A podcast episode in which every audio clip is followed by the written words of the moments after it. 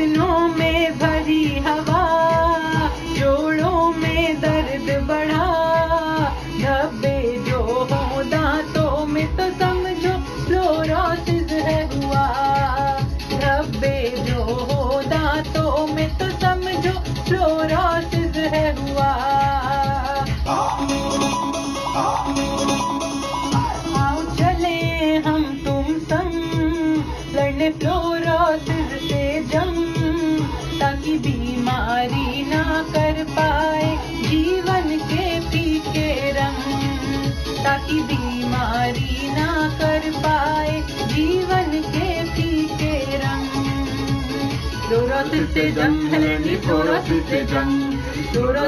जंग है लड़नी फ्लोरोसिस से जंग अल्फाजे में वाक्य संग जंग अल्फाजे में वाक्य संग जंग अल्फाजे में वाक्य संग जंग अल्फाजे में वाक्य संग जंग अल्फाजे में वाक्य संग फ्लोरोसिस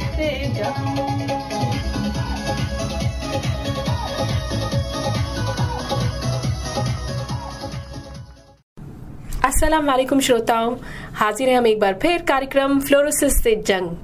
तो श्रोताओं, आज फिर ललित शर्मा जी हमारे साथ हैं और आज हम इनसे बातचीत करके जानते हैं कि आज ये क्या नया बताने वाले हैं हमारे श्रोताओं को। नमस्कार नमस्कार, सोनिया जी। सभी सुनने वालों को भी मेरा नमस्कार। नमस्कार बहुत बहुत स्वागत है रेडियो अल्फाजे मेवात में। और रेडियो अल्फाजे मेवात आपका बहुत बहुत धन्यवाद करता है कि आप इतनी अच्छी जानकारी जो है पूरे मेवात वासियों के साथ साझा कर रहे हैं। धन्यवाद। तो ललित जी आज के आज के कार्यक्रम में आप हमें ये बताइए कि अगर हमें फ्लोरोसिस है तो हमें खाने पीने में क्या क्या सावधानियाँ बरतनी चाहिए? देखिए ये सावधानी तो अगर फ्लोरोसिस है या नहीं है सभी को करनी चाहिए जो कि उस इलाके में रहते हैं जहाँ पर कि पानी में फ्लोराइड की मात्रा अधिक है जिसकी वजह से फ्लोरोसिस होने के चांसेस ज़्यादा हैं। जी। तो फ्लोरोसिस होने के चांसेस को कम करने के लिए सबसे पहली चीज़ है कि हमें अपना पानी जो है वो ऐसा चुनना चाहिए जिसके अंदर फ्लोराइड की मात्रा कम है। गाँव में हो सकता है कि आपके एक दो स्रोत ऐसे हो जिनमें फ्लोराइड की मात्रा ना हो या बहुत कम हो।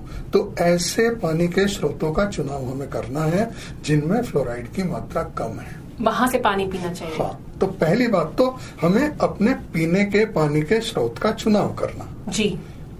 दूसरी चीज़ आती है कि अब खाना।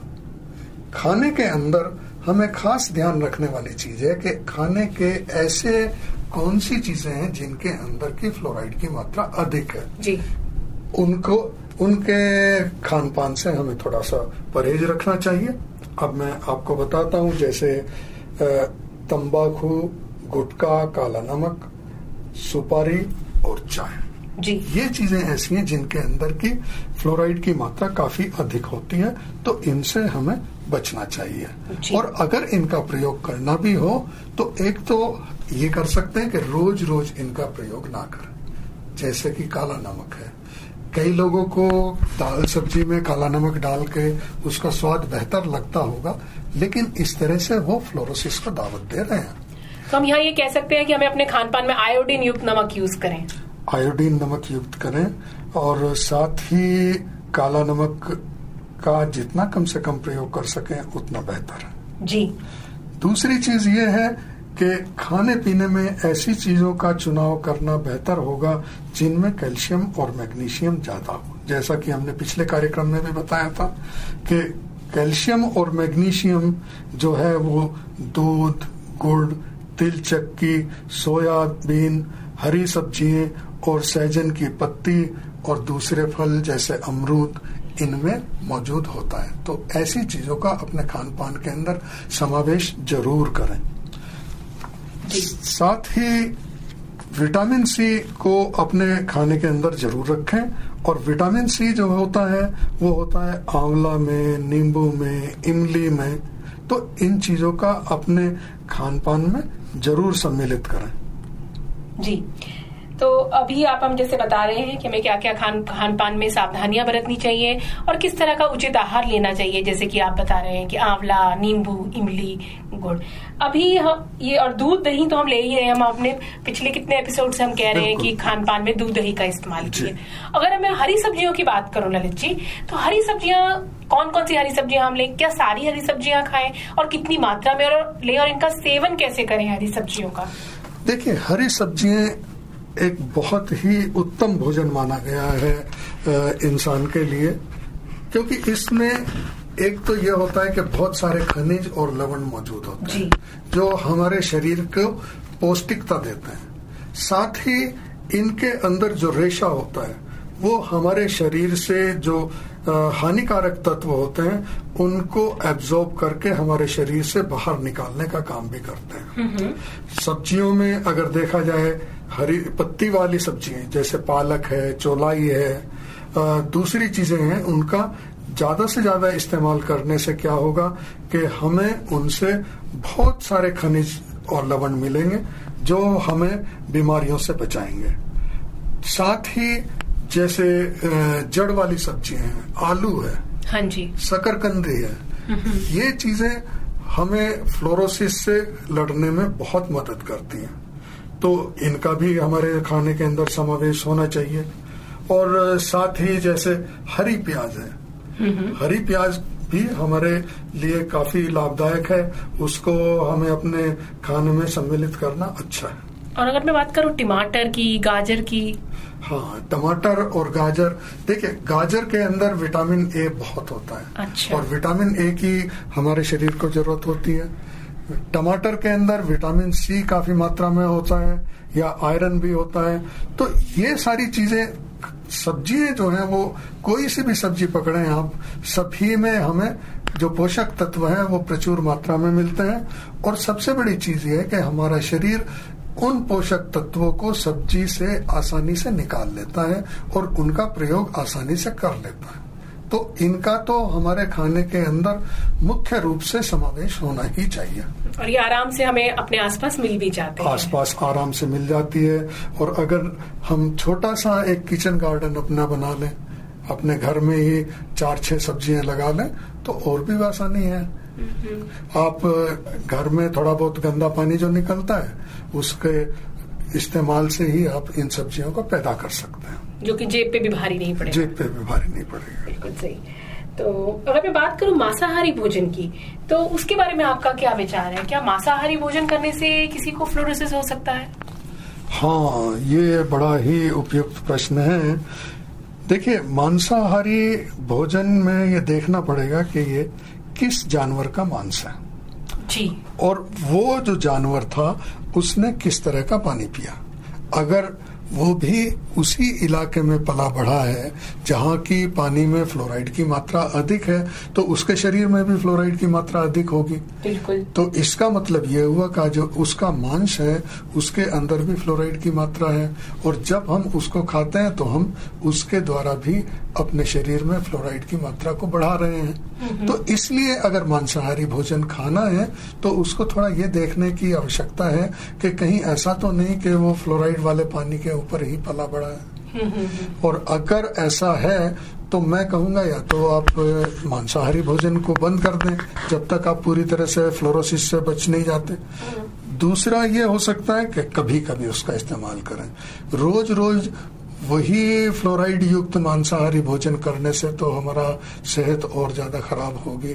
हमें फ्लोराइड फ्लोरोसिस होने के और ज़्यादा चांसेस बढ़ जाएँगे। हाँ जो मांसाहारी खा, खाने के शौकीन है तो वो उसको रोज़ाना रोज़ाना अपनी जो डाइट है उसमें शामिल ना करें। हाँ जहाँ फ्लोराइड की मात्रा पानी में अधिक है वहाँ बेहतर यही होगा कि मांसाहारी भोजन कम किया जाए। शाकाहारी भोजन जिसमें साग सब्ज़ियाँ ज़्यादा हैं उनका ज़्यादा प्रयोग किया जाए। और साथ ही सहजन की पत्ती उसके अंदर अगर मिक्स कर लेंगे तो उससे और बेहतर आपको परिणाम मिलेंगे। ललित जी जैसे हम कह रहे हैं कि दूध दही हरे पत्ते सब्जियों में कैल्शियम रहता है मैग्नीशियम रहता है प्रोटीन रहता है और काफ़ी जो खास खनिज लवण है वो भी मिल जाते हैं इन सब चीज़ों से। तो क्या मांसाहारी भोजन में कोई मांसाहारी जो भोजन है उसमें कोई ऐसे भोजन जो मांसाहारी है जैसे मछली की मैं बात करूँ तो क्या उसमें ऐसे मतलब खनिज लवण है खास जो हमारे शरीर के लिए अनिवार्य है जो हमें फ्लोरोसिस से लड़ने में मददगार साबित होंगे? देखिए उसमें विशेष पोषक तत्व तो हैं इसमें कोई दो राय नहीं है। लेकिन दिक्कत यह है कि अगर वो मछली फ्लोराइड वाले पानी में पली है जी। तो उसके अंदर फ्लोराइड भी है। तो वो फ्लोराइड से लड़ने में मदद करने से ज़्यादा नुकसान करती है। तो कहने का भाव ये है कि ये देखना बहुत ज़रूरी है कि उस जानवर ने कहाँ का पानी पिया है जिसको हम मांस खाने वाले हैं। जी। ठीक है तो यही चीज़ हम बात करें तो यही सब चीज़ें फिर आपकी शाकाहारी भोजन पे इन सब्जियों पे भी एप्लीकेबल होती हैं अगर ये जो सब्ज़ियाँ हैं हरे पत्ते सब्ज़ियाँ इनको किस पानी से उगाया जा रहा है? हाँ ये बात सही है कि उनके ऊपर भी इसका प्रभाव आता है लेकिन इसके साथ साथ एक चीज़ और भी है कि साग सब्जियों में उसका असर उतना ज़्यादा नहीं आता जितना कि जानवरों में आता है। अच्छा। साग सब्ज़ी का जो पौधा होता है वो पानी में से फ्लोराइड उतना ज़्यादा नहीं सोखता जितना कि जानवर क्योंकि जानवर तो सीधा पानी पीता है। जबकि पौधा जो होता है वो पानी के माध्यम से ज़मीन से पोषक तत्व लेता है। बिल्कुल सही। तो उस प्रक्रिया में कम मात्रा में फ्लोराइड जाने का रिस्क रहता है। अच्छा, तो अच्छा। इसलिए जो हमारी साग सब्ज़ी है उसमें फ्लोराइड की मात्रा बहुत कम होती है बनस्पत के मांसाहारी भोजन। बिल्कुल सही। ये बहुत खास सवाल था जो कि हो सकता है बहुत से श्रोता अपने मन में सोच भी रहे हो जो हमने आपसे जाना। तो कार्यक्रम के अंत में आज के कार्यक्रम की क्या टिप और क्या संदेश है हमारे श्रोताओं के लिए? आज के कार्यक्रम में मैं आप लोगों से यही कहूँगा कि खाने का आप चुनाव करते हुए कि क्या चीज़ें आप खा रहे हैं और खास तौर पे बढ़ते बच्चों को आप कौन सा भोजन दे रहे हैं उसका चुनाव करते हुए आप इस चीज़ का ध्यान रखें कि किन चीज़ों में फ्लोराइड हो सकता है किन चीज़ों में फ्लोराइड नहीं हो सकता है। कौन सा खाना हमें फ्लोराइड से बचा सकता है फ्लोराइड के असर से और कौन सा उसके चक्र में और ज़्यादा डाल सकता है। तो इसका मतलब ये हुआ कि हमें हरी सब्ज़ी को अपने खाने में एक विशेष स्थान देना है। खास तौर पे बढ़ते बच्चों को हरी सब्जियों का सेवन ज़रूर कराएँ। दूध दही का अपने खाने में अगर समावेश कर सकें तो बहुत बेहतर है। सहजन की पत्तियाँ जिस प्रकार भी आप खा सकें उसको खाएँ तो ये आपकी सेहत के लिए बहुत अच्छा है। बहुत बढ़िया। ललित जी आपका बहुत बहुत धन्यवाद इतनी अच्छी जानकारी हमारे साथ साझा करने के लिए। धन्यवाद। तो आशा है और पूरी पूरी उम्मीद रखते हैं। आशा के साथ हमें उम्मीद भी है कि हमारे श्रोता ललित जी द्वारा जो जानकारी हमारे साथ साझा की जा रही है, उसको ज़रूर अपना रहे होंगे अपने जीवन में। तो अब आपसे अलविदा कहने का समय आ गया है और मिलते हैं अगले सप्ताह कार्यक्रम फ्लोरसिस से जन्म में। धन्यवाद।